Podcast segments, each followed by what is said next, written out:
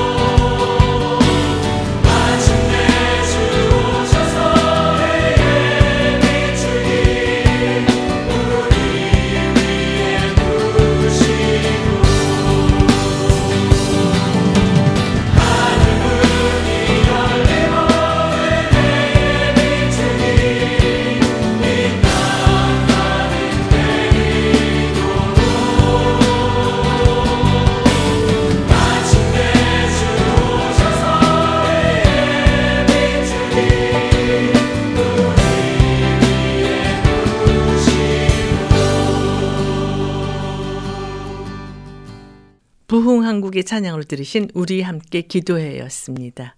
수원경에는 하나님을 믿는 성도들의 정체성에 대해 여러 가지로 말씀하고 있는데요. 사도 요한은 요한 1서 4장에서 이렇게 말씀하고 있습니다.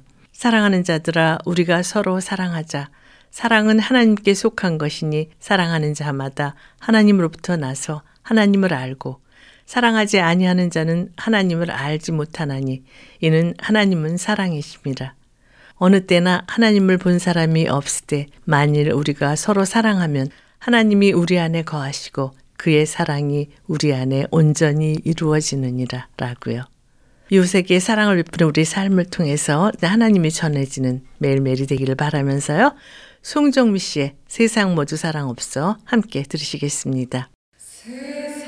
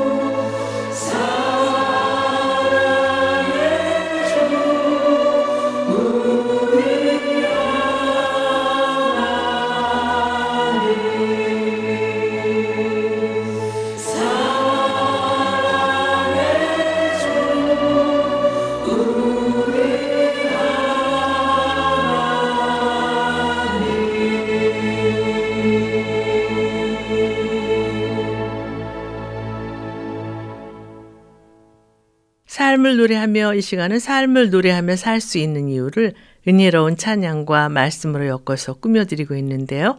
이제 정정훈 목사와 함께 코너가 방송되겠습니다.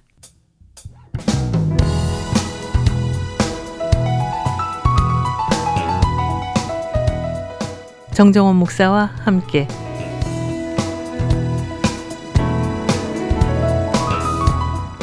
신앙생활에 꼭 필요한 주제의 말씀으로 이 시간을 은혜로 채워주시는 IM교회 담임이시며 꿈이 있는 자유의 정정원 목사님과 전화를 연결해서 말씀을 나누도록 하겠습니다. 목사님 안녕하세요. 네, 안녕하세요. 건강하게 잘 지내고 있습니다. 네. 요즘 기독교 관련 기사를 보면요. 미국에서 교회를 위협하는 두 가지 요소들이 눈에 띄는데요. 하나는 동성애, 그리고 또 낙태에 관한 것이에요. 네. 이에 대해서 교회와 교단들의 입장들도 차이가 있어서 우리 성도들도 갈등을 겪게 되는 것 같은데 이런 상황에서 흔들리지 않고 바른 신앙생활을 하기 위해서 어떻게 해야 하는지 말씀해 주시겠어요?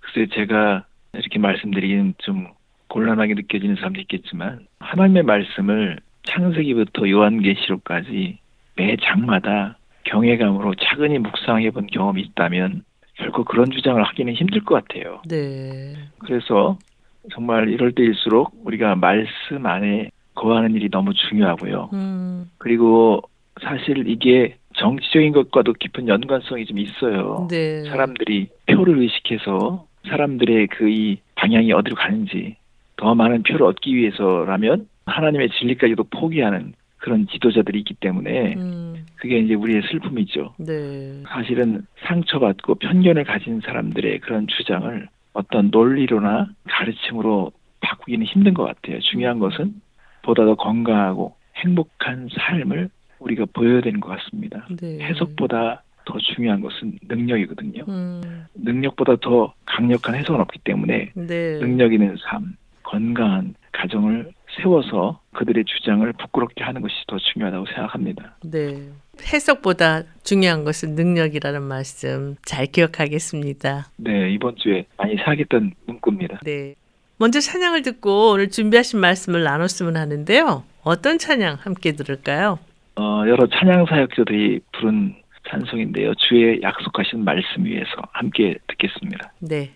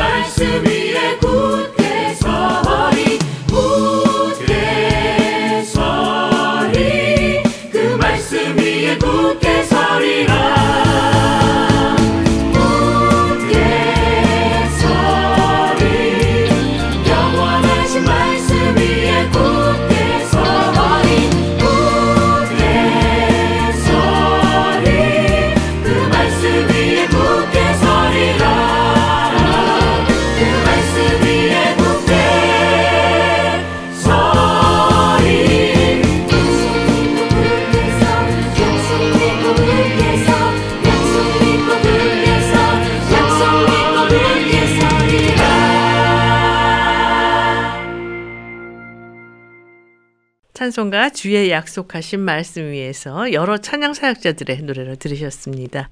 목사님 오늘은 어떤 주제로 말씀을 준비하셨어요? 네, 빌립보서를 묵상하다가 빌립보서에 있는 2장 말씀 가운데 사도 바울이 어, 예수님의 교회에 대한 단서를 주는 것 같아서요. 음. 오늘 예수님의 교회가 어떤 특징이 있는지를 나누고자 준비했어요.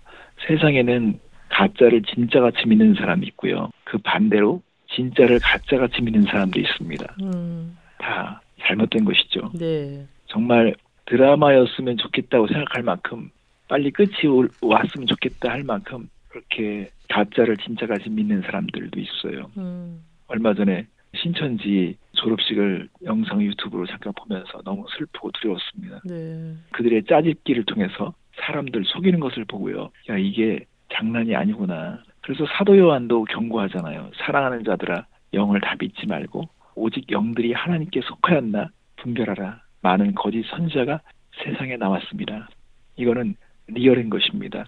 실제 세상에서 벌어지는 일이기 때문에 우리가 정말 분별을 요구하고요.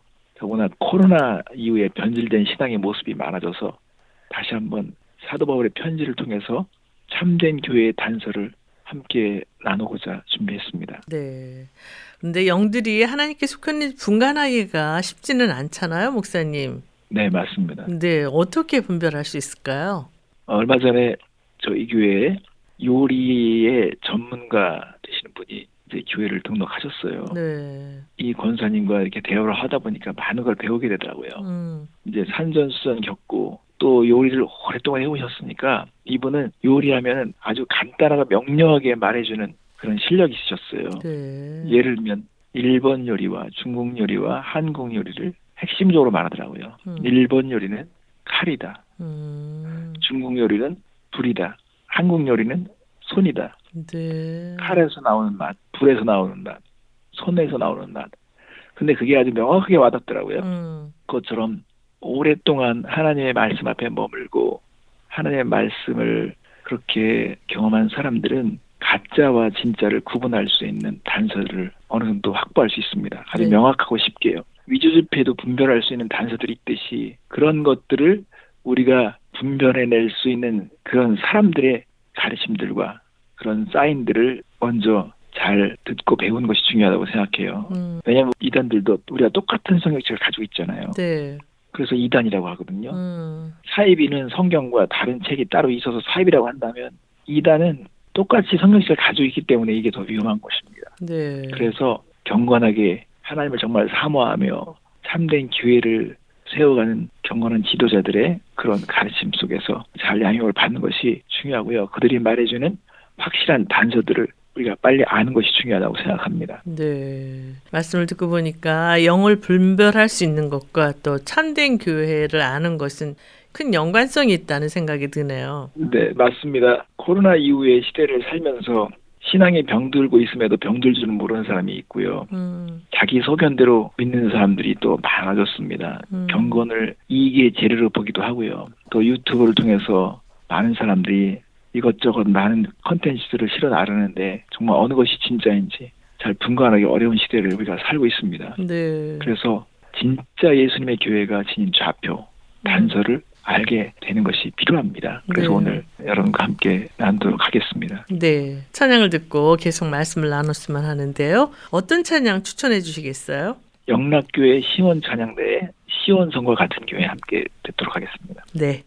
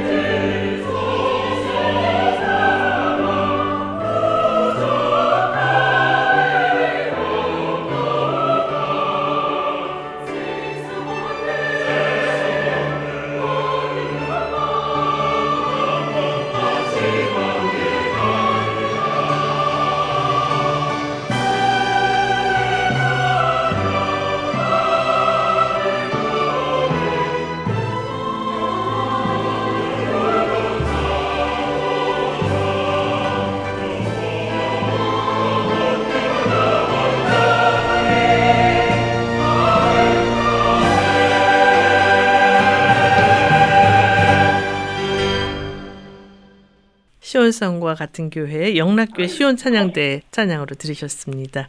여러분께서는 삶을 노래하며 정정원 목사와 함께 코너를 듣고 계십니다. 오늘은 예수님의 교회이라는 주제로 말씀을 나누고 있는데요. 목사님 오늘 본문인 빌립보서 2장에서 예수님의 교회라는 증거는 무엇이라고 말씀하고 있나요? 우선 분명한 것은요, 혼자 믿지 않습니다. 음, 예수님의 교회는 혼자 따로 떨어져서 믿지 않습니다. 네. 사도 바울의 편지의 내용들을 보면 항상 사람들을 권면하고 또 이 교제에 대해서 그 교제 안에 벌어지는 이런 어려움들에 대해서 조정하는 편지들이 그 내용들을 볼 수 있거든요. 네. 빌리보서 2장 3절과 4절 말씀에도 아무 일에든지 다툼이나 허영으로 하지 말고 오직 겸손한 마음으로 각각 자기보다 남을 낫게 여기고 각각 자기 일을 돌아볼 뿐더러 또한 각각 다른 사람들의 일을 돌보아 나의 기쁨을 충만하게 하라. 이 편지를 읽다 보면 아 교회가 어려움이 있었구나 다툼이 있었구나 교만한 사람이 있었구나 위선자들도 있었구나 이렇게 충분히 짐작할 수 있잖아요. 네. 우리가 교회에서 다툼이 있고 분열을 경험하고 교만한 사람을 보면 정말 꼴도 보기 싫고 상정하기도 싫을 수도 있어요. 음, 그래서 교회를 안 나가는 사람들 일컬어서 가난한 성도라고도 많이 떠드는데 네. 이러한 생각들이 더 아주 견고해졌습니다. 음, 교회는 다툼이 있습니다. 분열이 있습니다. 위선자들이 있습니다. 교만한 사람이 분명히 있어요. 그렇다고 해서 교회에 나가지 않고 혼자 믿겠다 생각하는 것은 그것은 되게 위험한 것입니다. 네. 우리가 겪은 그 경험 때문에 모든 것을 다 싸잡아서 잘못됐다라고 말할 수는 없습니다. 네. 얼마든지 건강하고 좋은 관계가 있고요. 훌륭한 가정이 있고요. 음, 훌륭한 아버지들과 어머니들이 있습니다. 헌신적이고 희생적인 그런 관계들이 있습니다. 예. 남편에게 폭력을 당했다고 해서 모든 남편이 가정에서 없어져야 된다고 말할 수는 없습니다. 음, 거짓된 경험이 있어도 참된 것은 분명히 있습니다. 네. 사도 바울처럼 험한 꼴을 당한 사람도 드물 거예요. 음, 그는 교인들에게 모함을 받았습니다. 그는 그들을 사랑하고 정말 아끼는 마음으로 애를 썼음에도 사도 바울을 어렵게 했습니다. 바울은 관계를 전제로 말하고 있어요. 네. 관계는 쉽지 않죠. 교만, 허영, 다툼 다 부정적인 것입니다. 사사고로 트라우마가 있다고 해서 자동차가 주는 유익을 포기할 수가 없습니다. 네. 음주운전자가 부주의하게 운전해서 사고를 내는 경우 있죠. 음, 그렇지만 차가 주는 유익을 우리는 부정하지 않습니다. 관계가 고통을 주기도 하지만 관계는 기쁨을 충만하기도 합니다. 예. 우리가 혼자 믿지 않아야 될 이유는 무엇이라고 사도 바울은 말씀하고 있나요? 네, 우선 사도 바울은 교회를 그리스도의 몸으로 표현합니다. 네. 에베소 1장 23절에 교회는 그의 몸이니 만물 안에서 만물을 충만하게 하시는 이의 충만함이라고 고백합니다. 음, 교회는 예수님의 몸이라는 말이 쉽지 않죠. 그런데 예수님의 몸으로 충만한 세상을 하나님은 꿈꾸셨습니다. 네. 제가 미국에 살면서 아주 그냥 곳곳마다 스타벅스가 있어요. 좋은 자리에 스타벅스가 다 있어요. 네. 그것처럼 사실은 하나님의 꿈은 그렇게 사람을 살리고 회복시키고 하나님의 나라로 충만한 그런 교회들로 온 땅을 채우기를 하나님께서 꿈꾸셨습니다. 그게 교회를 향한 하나님의 비전이었습니다. 예. 사도 바울은 교회가 예수의 몸이라고 한 사실을 본인이 체험했다고 말씀하셨는데요. 구체적으로 어떻게 체험하게 됐는지 말씀해 주시겠어요? 바울은요, 예수를 믿기 이전에는 예수 믿는 사람을 핍박하는 사람이었습니다. 음, 예수 믿는 사람 있으면 견디지 못해서 막 때려잡으러 다녔습니다. 예. 심지어 돌로 쳐 죽이는 경우도 있었습니다. 음, 그런데 사도 바울이 바울 되기 전에 사울이었을 때 예수님을 믿는 사람을 잡으러 가는 도중에 부활하신 예수를 만나게 됐습니다. 음, 이때 충격적인 말을 듣게 됩니다. 사도행전 9장 4절과 5절 말씀해 보면요. 이렇게 나와 있습니다.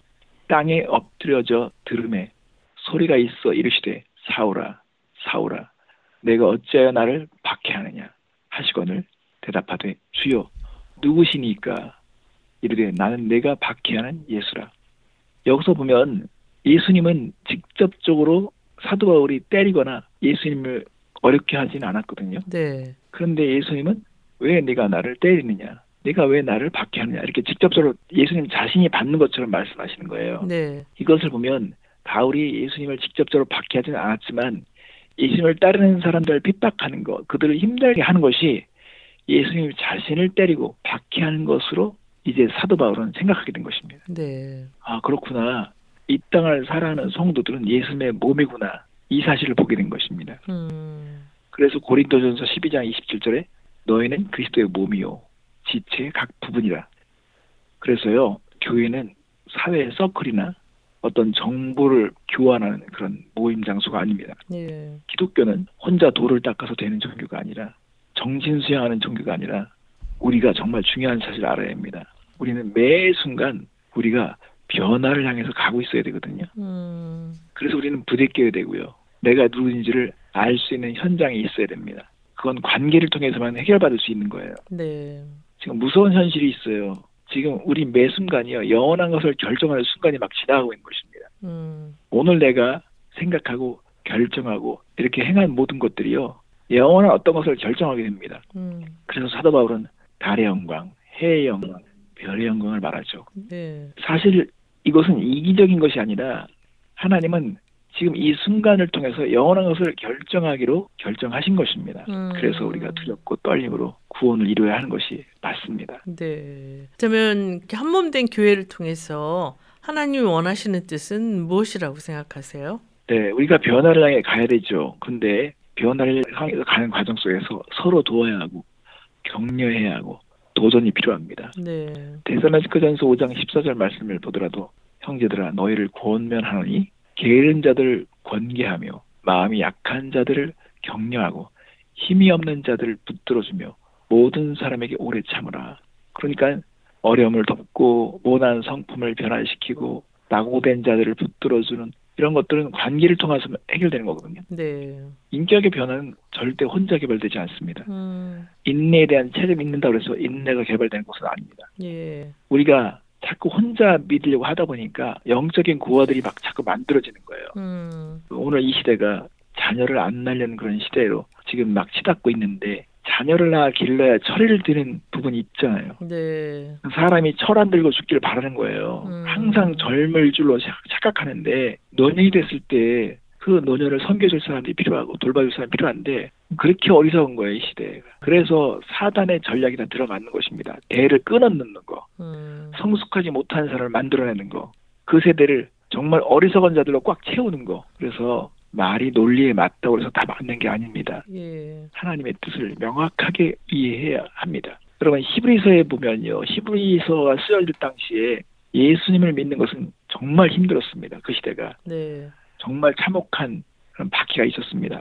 숨어 지내는 것이 더 편했어요. 그럼에도 도전하는 게 있어요. 히브리서 10장 24절 25절 말씀은 서로 돌아보아 사랑과 선행을 격려하며 모이기를 피한 어떤 사람들의 습관과 같이 하지 말고 오직 권하여 그날이 가까움을 볼수록 더욱 그리하자. 이렇게 우리가 모여야 된다. 서로 격려해야 된다. 우리가 그렇게 혼자 있는 습관 가지면 안 된다. 이렇게 지금 말하고 있는 거예요. 핍박받던 시대에도. 그러니까 이 코로나 때도요. 계속 모이기를 사모했던 교회들은요. 교회가 줄어들지 않았어요. 예. 네, 코로나 이후에 뚜껑을 딱 열어보니까 모이기를 패하는 습관과 또 설교를 듣는 것을 예배로 그렇게 가르침을 받거나 그렇게 생각이 굳어진 사람들은요 이미 2, 3년을 보내면서 그 생각이 증명이라 하듯이 그냥 방구석 신학으로 변해버린 거예요. 네. 좋은 설교 다 보니까 유튜브를 통해 들을 수 있거든요. 예. 그래서 계속 우리는 어리석은 상태로 남습니다. 음. 저희 큰매 형이 한번 사냥을 하러 갔다가요. 고요태 한 20마리를 만난 거예요, 동시에. 와. 그50 고요태가 막 달려들어서 다가오는데 너무 두렵다는 거예요. 음. 근데 그 당시 총이 아니라 활을 가지고 사냥하기 때문에 더 이게 다급한 것이죠. 네. 그래서 고요태를 막 이렇게 경계하면서 막 뒤로 조금씩 조금씩 가는데 다리에 쥐가 난 거예요. 음. 근데 이제 살아야 되기 때문에 그 지난 것까지도 뭐 신경 쓸 겨를이 없어서 그냥 그 상태에서 막 계속 움직이다 보니까 다리 근육이 파열됐어요. 네. 그날 이후에 심장 기능도 잘못됐고요. 음. 모든 게 다 이렇게 약해졌습니다. 그래서 우리 몸은 다 연결돼 있습니다. 네. 한 곳이 고장나면 다른 곳에 대해서 영향을 주게 돼 있습니다. 음. 그래서 우리는 몸과 같은 이 지체의식을 가져야 됩니다. 그래서 혼자 믿으면 안 됩니다. 혼자 고립시켜 놓으면요. 항상 적에 노출되게 돼 있어요. 예. 그래서 참된 교회는 혼자 믿지 않는다. 함께 계속 그리스도의 몸을 이루어가는 것에 힘쓴다. 이게 중요한 하나의 단서라고 볼 수 있습니다. 네. 찬양을 듣고 계속 말씀을 이어갔으면 하는데요. 어떤 찬양 준비하셨어요? 네, 워킹이 부른 찬양입니다. 기대 함께 듣겠습니다. 네.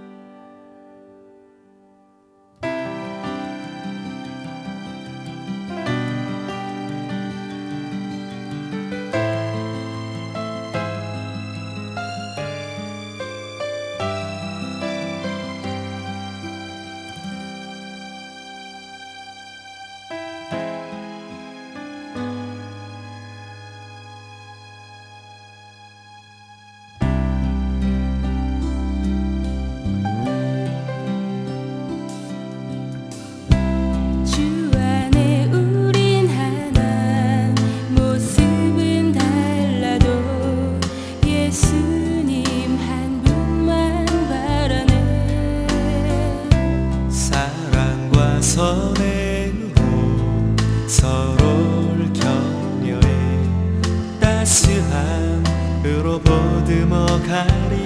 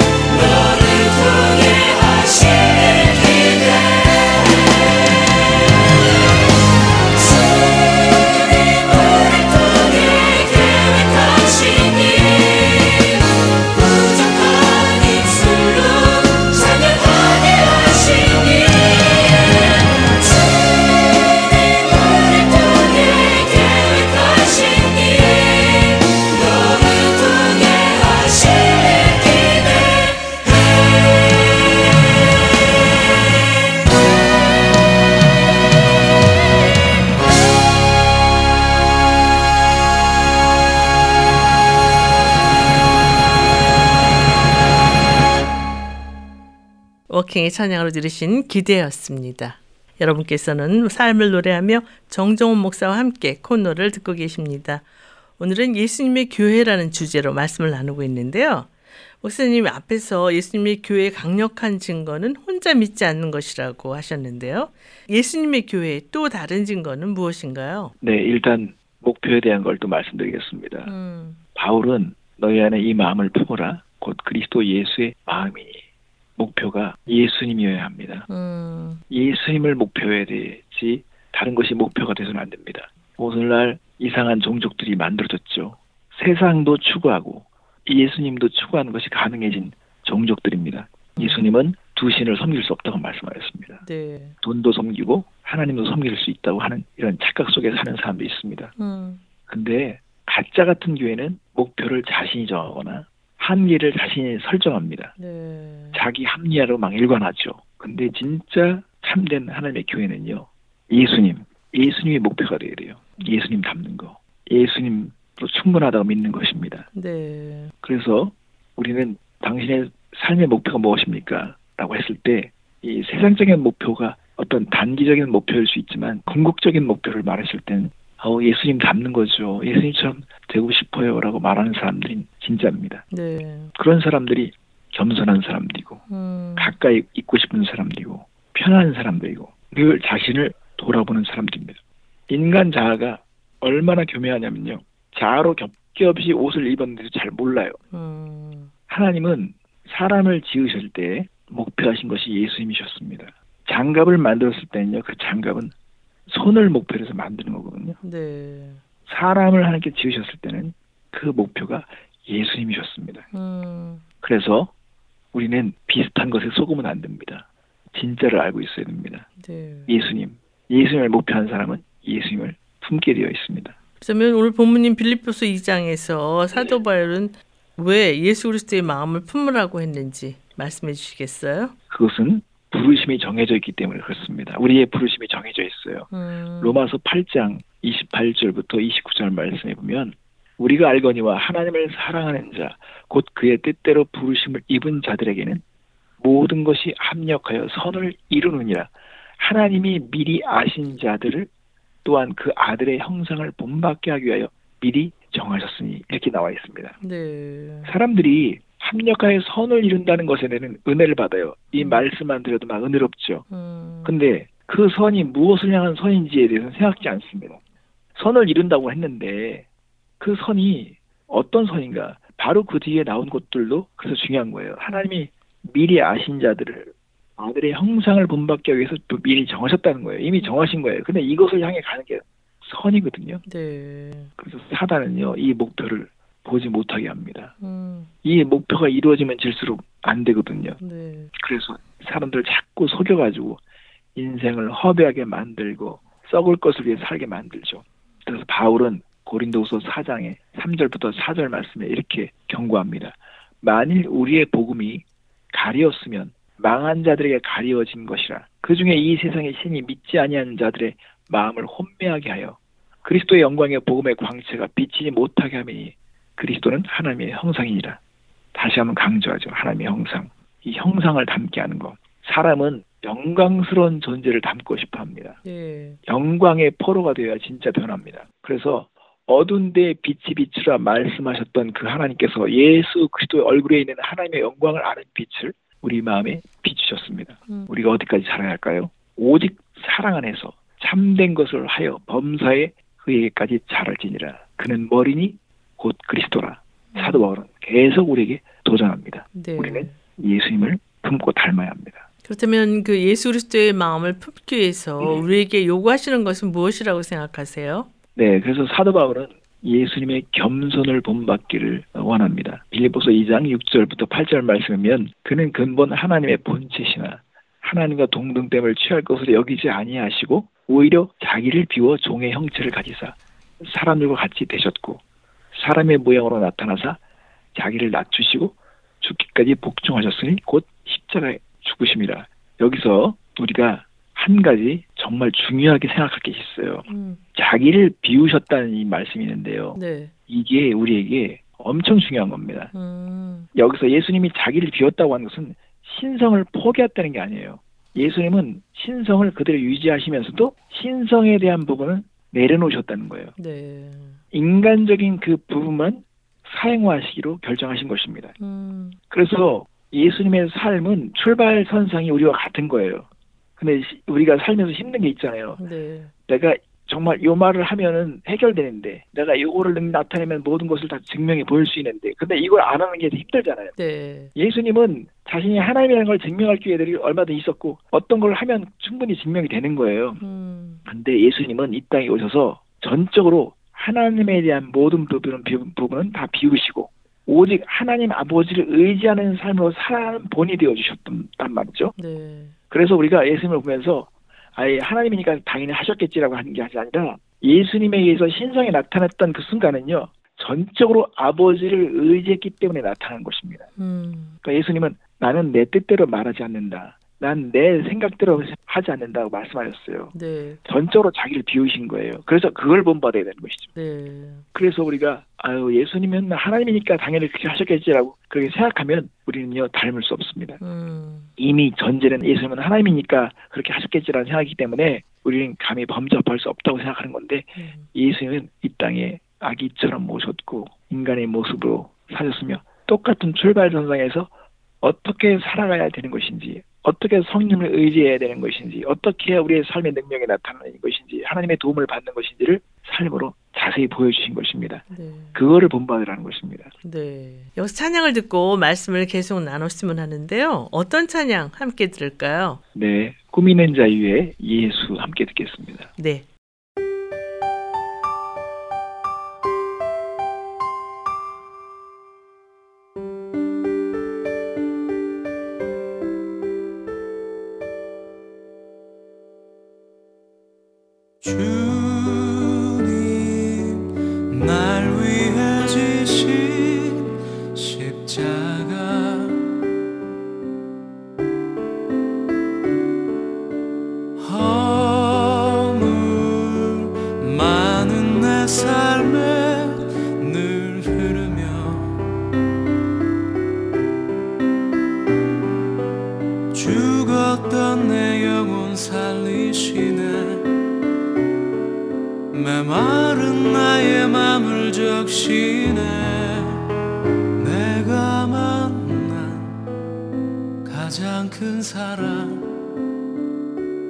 예수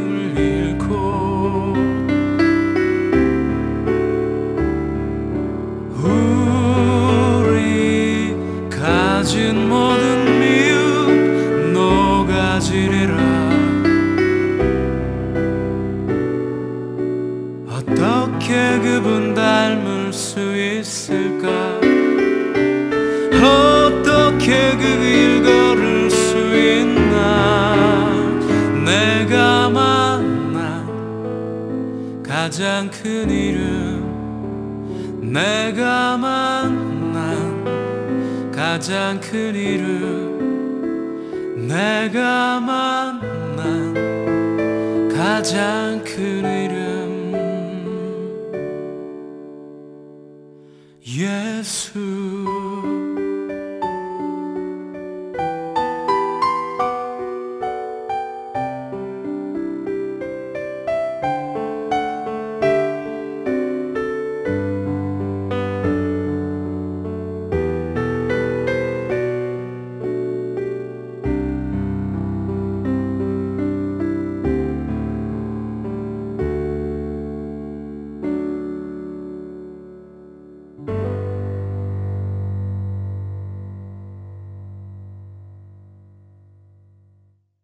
있는 자유의 찬양으로 들으신 예수였습니다. 여러분께서는 삶을 노래하며 정정훈 목사와 함께 코너를 듣고 계십니다. 오늘은 예수님의 교회라는 주제로 말씀을 나누고 있는데요. 목사님, 진정한 예수님의 교회 또 다른 특징은 무엇이라고 생각하세요? 네, 진정한 교회는 예수님을 경배합니다. 음, 하나님에 대해서 설명하는 것과 예배하는 것은 다릅니다. 기도에 대해서 아는 것과 기도하는 것은 다르죠. 네. 예수님을 경배하지 않는 신학자들도 있습니다. 논리적으로 설명은 잘 하면서도 경배는 할 줄 모릅니다. 근데 빌립보서 2장 10절과 11절 말씀이면 예수님이 어떤 위치에 있는지를 선포하고 있습니다. 하늘에 있는 자들과 땅에 있는 자들과 땅 아래에 있는 자들로 모든 무릎을 예수의 이름에 꿇게 하시고 모든 입으로 예수 그리스도를 주라 시인하여 하나님 아버지께 영광을 돌리게 하셨느니라. 예수님이 하나님이시기 때문에 우리는 경배해야 되는 것입니다. 네. 사람들은 예수님이 하나님이라는 생각을 정말 갖게 되기까지 많은 과정을 거치죠. 네. 그렇지만 결론적으로는 예수님은 하나님이십니다. 그렇기 때문에 우리는 예수님을 경배해야 되는 것입니다. 왜 하늘과 땅과 모든 권세에 대해서 말하고 있을까요? 결국은 이 모든 역사는 예수님 때문에 시작된 것이고 예수님을 향해 가는 것이고 예수님을 위해서 가는 것입니다. 네. 그래서 우리는 역사의 주님, 만물의 주님을 예수님으로 놓고 예수님께 경배해야 하는 것입니다. 네. 예수님을 경배하는 또 다른 이유는 무엇인가요? 우리가 예수님을 경배해야 되는 데 있어서도 또 결정적인 이유가 뭐냐면요. 예수님은 창조자이십니다. 음. 골로새서 1장 16절이면 만물이 그에게서 창조되되 하늘과 땅에서 보이는 것들과 보이지 않는 것들과 혹은 왕권들이나 주권들이나 통치자들이나 권세들이나 만물이 다 그로 말미암고 그를 위하여 창조되었고 성경은 분명히 말합니다. 예수님은 만물을 창조하신 본인이시라는 거예요. 우리가 이제 삼위일체 하나님은 참 어렵잖아요. 네. 근데 명확하게 말하면 빛이 있으라라고 말씀하신 분은 예수님이십니다. 네. 그래서 그 말씀이 육신을 입고 이 땅에 오신 것입니다. 음. 예수님은 창조자, 말씀 그 자체이십니다. 그래서 우리는 예수님을 경배해야 합니다. 음. 하나님께서 이렇게 여러 군데에서 예수님을 경배해야 된다고 말씀하고 계신데 우리가 그 예수 그리스도를 경배하지 못하는 이유는 무엇이라고 생각하세요? 우선 예수님을 믿지 않으면 경배를 할 수 없고요. 음. 또 예수님을 믿어도 경배하는 데 있어서 우리가 좀 속기 쉬운 부분이 있습니다. 네. 사실은 경배의 대상도 속기가 쉽습니다. 음. 사도 요한조차도 이 부분에 실수가 있었습니다. 네. 사도 요한이 천사를 경험한 것을 가지고 마치 예수님을 경험한 것으로 착각했어요. 그래서 엎드려 경배하는데 천사들이 당황하죠. 계시록 22장 8절과 9절 말씀면 이것들을 보고 들은 자는 나 요한이니 내가 듣고 볼 때이 일을 내게 보이던 천사의 발 앞에 경배하려고 엎드렸더니 그가 내게 말하기를 나는 너와 내 형제 선지자들과 또 이 두루마리의 말을 지키는 자들과 함께 된 종이니 그리하지 말고 하나님께 경배하라 하더라. 그러니까 천사가 나는 경배받을 대상이 아니다. 너희가 똑같은 그런 종이다. 오직 경배의 대상은 하나님께 있다라고 말하는 것이죠. 네. 사실요. 천사를 한 번만 경험해도 이단이 나와요. 몰몬교가 그런 거잖아요. 네. 그만큼 우리는 어떤 놀라운 걸 경험하면 금방 우리의 마음을 빼앗겨 버리고 막 주려고 합니다. 경외감에 사로잡히죠. 네. 멋있게 믿는 것 같아도 우리가 사람들이 경배하는 건 또 다른 거예요. 요한은 천사를 보자마자 기절했어요. 그 예수님을 착각했습니다. 그런데 정말 예수님을 누군지 우리가 알지 못하면 이렇게 우리가 속기 쉽고요. 네. 경배의 대상도 착각하기 쉽습니다. 그래서 우리는 늘 겸손해야 합니다. 예수님을 알면 알수록 더 경배하는 마음이 생기게 되어 있습니다. 음. 예수님 앞에 예배할 줄 모르면 그건 사입이에요. 사입이 신앙. 그런 비유가 있잖아요. 소크라테스가 우리가 모여 있는 곳에 와- 나타나면 우리는 존경을 표수할 수 있지만 엎드려 경배하지는 않습니다. 네. 존경스러운 누가 와도 경배하지는 않습니다. 그러나 예수님이 오시면 경배해야 합니다. 제자들은 예수님께서 부활 승천하실 때 하늘과 땅의 권세를 가신 예수님 앞에 그들은 경배하려고 했습니다. 마태복음 28장 17절부터 18절에 보면 예수님을 배웠고 경배하나라고 했습니다. 네. 아직도 의심하는 사람도 있더라. 예수님께 나아 말씀하여 이르시되 하늘과 땅의 모든 권세를 내게 주셨으니 예수님께서 자신이 가진 권세를 사람들에게 밝혀주십니다. 음. 우리는 예수님을 정말 경배해야 됩니다. 참된 교회는 모이면 예수님을 경배부터 합니다. 예수님이 우리의 머리시고 예수님의 몸이기 때문에 예수님을 경배할 수밖에 없죠. 네. 오늘 예수님의 교회라는 주제로 말씀을 주고 계신데요. 오늘 말씀 정리해 주시겠어요? 네, 예수님의 참된 교회는 혼자 믿지 않습니다. 우리는 그리스도의 몸이기 때문에 함께 더불어 믿어야 합니다. 예수님의 교회는 예수님이 목표입니다. 예수님의 영광과 예수님의 충분성을 보았기 때문입니다. 예수님의 교회는 예수님만 경배합니다. 다른 어떤 것도 경배 대상이 될 수 없습니다. 음. 오늘 우리가 이 미혹하는 영들과 거짓된 신앙에서 벗어나기 위해서는요, 이 진리 안에서 거해야 합니다. 참된 관계, 참된 목표, 참된 경배가 진행돼야 합니다. 그리고 무엇보다 우리의 순간순간이 정말 영혼을 결정하는 순간이기 때문에 두렵고 떨림으로 구원을 이루어가야 합니다. 하나님의 위대한 사업이 지금 진행 중입니다. 빌립보서 2장 12절에 사도 바울이 권면합니다. 그러므로 나의 사랑하는 자들아 너희가 나 있을 때뿐 아니라 더욱 지금 나 없을 때에도 항상 복종하여 두렵고 떨림으로 너희 구원을 이루라. 아멘. 오늘 예수님의 교회라는 주제로 귀한 말씀 주셨는데요. 아쉽게도 마쳐야 할 시간이 다 됐어요. 찬양 들으면서 이 코너를 마치었으면 하는데 어떤 찬양 추천해 주시겠어요? 교회의 참된 터는 김해 시립합창단의 찬양으로 듣겠습니다. 네, 찬양 들으면서 정종호 목사와 함께 코너를 마치겠습니다. 목사님 귀한 말씀 감사합니다. 네, 감사합니다.